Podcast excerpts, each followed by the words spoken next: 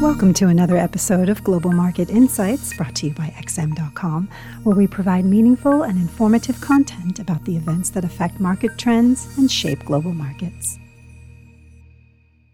It's Wednesday, April 29th, and you're listening to XM's Daily Market Comment podcast by Raffi Boyadjian. I'm Christina Marujos. The mood of cautious optimism continues to prevail in the markets on Wednesday as several countries have begun or are preparing to ease their lockdown measures. Hopes that shuttered businesses will soon be able to reopen their doors has sparked a relief rally in risk assets. Although there are signs that the current positivity has reached its limits as stocks appear to be plateauing and most major pairs have been trading sideways over the past month, even the US dollar's retreat this week has been fairly modest, underlying the huge uncertainty about the outlook, with investors not ready to dump their dollar holdings in big numbers just yet. Still, if the trend of lockdown restrictions being gradually lifted continues in the coming weeks, the risks for the greenback are clearly tilted to the downside. The immediate focus, though, is on the advanced Q1 GDP readings for the U.S. economy and the Federal Reserve's first regular meeting since January. US GDP likely contracted at the steepest rate since 2009 during the Great Recession. Given that the data will only get worse in the second quarter,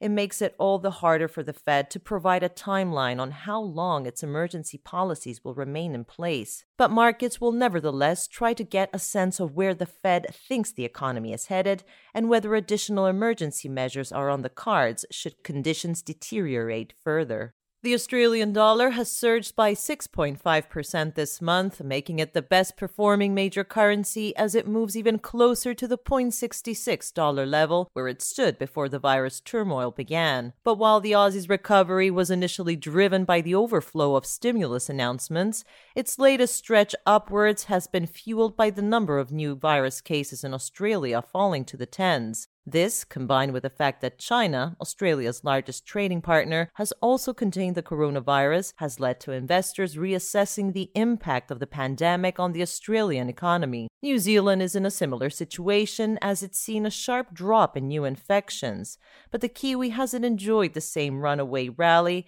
as it's been held back by a more dovish central bank, though it is the biggest gainer today. Looser lockdown restrictions are also boosting the euro, along with expectations that the European Central Bank will tomorrow announce an increase in the size of its pandemic emergency asset purchases. There was little reaction to Fitch's downgrade of Italy's credit rating to one notch above junk, suggesting investors are confident the ECB won't abandon Italian sovereign bonds should they get downgraded to junk. After plunging at the start of the week, oil prices have reversed sharply higher, with WTI futures soaring by about 13% today. The turnaround came after U.S. oil inventories rose by less than expected last week, according to the American Petroleum Institute. The U.S. Energy Information Administration will publish its inventory numbers later today, and if those are also below expectations, WTI might just be able to sustain its gains.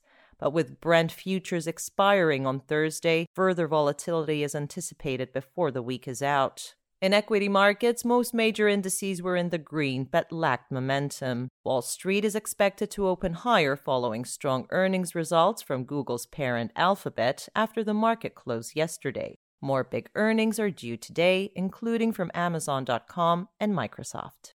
Thank you for listening to the Daily Market Comment podcast here at XM.com. Thank you for listening to another episode of Global Market Insights brought to you by XM.com. For more in depth technical and fundamental analysis, be sure to visit www.xm.com forward slash research.